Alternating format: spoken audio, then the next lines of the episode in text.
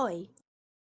Esse podcast foi realizado em parceria com Maria Vitória Calado Guimarães, Clara Albuquerque Carneiro Leão, Natália Duana Mendes de Amorim, Maria Luísa Gomes Maciel e Isa Beatriz Alves Barbosa, alunas do Colégio Único, com o objetivo de alertar sobre os alimentos geneticamente modificados, também conhecidos como transgênicos. Trabalho a pedido do professor Bruno Batista, professor de biologia. Oi, gente! Hoje vamos falar um pouquinho sobre os alimentos transgênicos. Alimentos transgênicos são alimentos geneticamente modificados, ou seja, que sofreram qualquer tipo de alteração no seu DNA. Quando surgiram, foram uma promessa de possuírem qualidade superior pelo fato de serem mais baratos, mais resistentes a pragas e, em tese, mais nutritivos também. Seu desenvolvimento tinha como intenção acabar com a fome no mundo, por serem de mais fácil acesso que outros alimentos e por possuírem baixo custo tanto para quem produz quanto para quem compra. Eles prometiam ser uma saída rápida e fácil para esse problema. Também vamos falar um, durante esse podcast sobre os malefícios e benefícios, as polêmicas envolvendo os alimentos transgênicos e o seu desenvolvimento com a fome e o seu envolvimento com a fome mundial.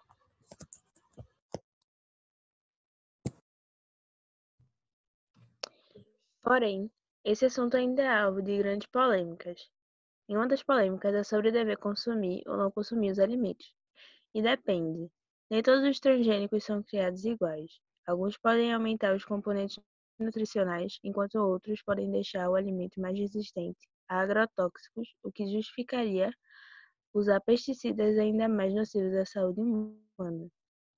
Os alimentos transgênicos não têm embasamento científico suficiente para alegar que fazem mal à saúde. Todo pro produto derivado da biotecnologia que se destine à alimentação humana e animal é rigorosamente avaliado para que não haja problema na segurança alimentar dos mesmos.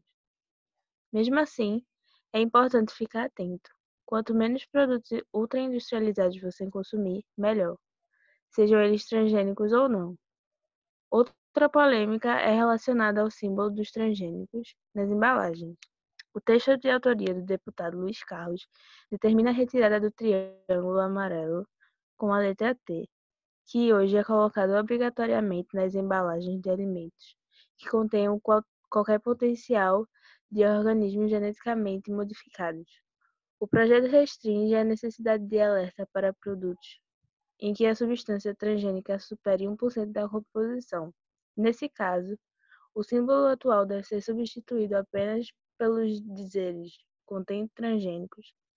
Da mesma forma, não serão rotulados alimentos de origem animal derivados de criações alimentadas com ração transgênica, com exclusão do símbolo que hoje facilita a identificação desses produtos, e não será obrigatória a informação quanto à espécie doadora do gênero.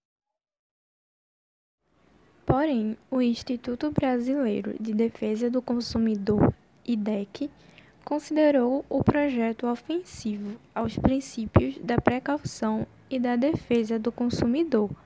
O Instituto ainda temeu retrocesso em relação ao direito garantido pelo Decreto de Rotulagem de Transgênicos, que instituiu a rastreabilidade da cadeia de produção para assegurar a informação e a qualidade do produto. Então, os motivos para tantas polêmicas é a existência de malefícios e benefícios que influenciam em como o assunto pode ser abordado.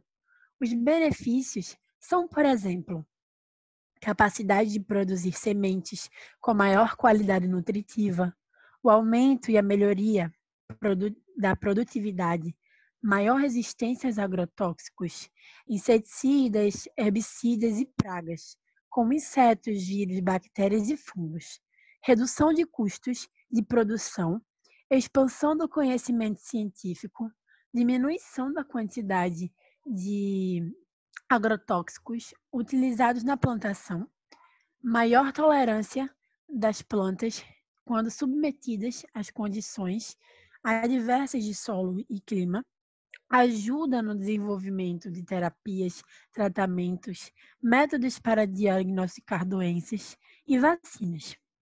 Um dos grandes argumentos de quem defende os transgênicos é a respeito da sua relação com a fome. Um dos maiores argumentos a favor do uso dos transgênicos é que ele pode ajudar a combater a fome no mundo, pois, através deles, a produção pode ser mais econômica, fazendo com que aumente a produção de alimentos e forneça fontes nutricionais mais baratas à população mundial. Um fator que os defensores sempre citam é o crescimento populacional e o seu abastecimento. Segundo o engenheiro agrônomo Norman Borlaug, é preciso enfrentar a realidade. Não se pode atrasar o relógio e regressar aos velhos tempos dos anos 30, quando a população mundial era de 2 bilhões de pessoas e se usavam poucos fertilizantes e insumos químicos. Não se pode perder a visão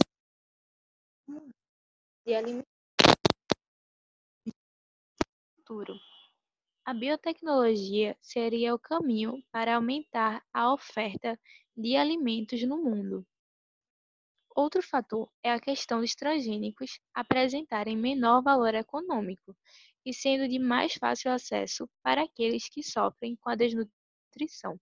Os alimentos geneticamente modificados, bem como a biotecnologia, se sustentam sobre tais argumentos e pela disputa entre as corporações do mercado internacional pelos produtos oriundos destas tecnologias, modificando o comércio e o controle específico das cadeias agroalimentares do cenário mundial. Porém, devido aos malefícios que também advêm dos transgênicos e o fato da fome não estar estritamente relacionada apenas a isso, ainda gera grandes discordâncias.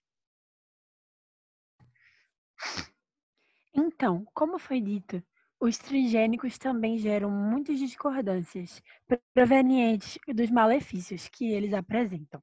Apesar dos alertas sobre seus efeitos a curto e longo prazo para a saúde dos seres humanos e dos animais, muitos brasileiros ainda não sabem que boa parte de sua alimentação possui componentes feitos a partir de alimentos geneticamente modificados, entre os principais transgênicos cultivados no país estão a soja e o milho, que são usados como ração para aves, gados e suínos, e também amplamente utilizados nos produtos ultraprocessados para consumo humano, como salsicha, bolachas, biscoitos, bolos e salgadinho de pacote, entre outros e também apresentam muitos riscos para a saúde futura, como previsto: aumento das alergias, aumento de resistência aos antibióticos, aumento das substâncias tóxicas, maior quantidade de resíduos de agrotóxicos. E também apresenta os riscos para, os meio, para o meio ambiente. A inserção de genes de resistência a agrotóxicos em certos produtos transgênicos faz com que as pragas e ervas daninhas, que são inimigos naturais, desenvolvam a mesma resistência, tornando-se super pragas e super ervas.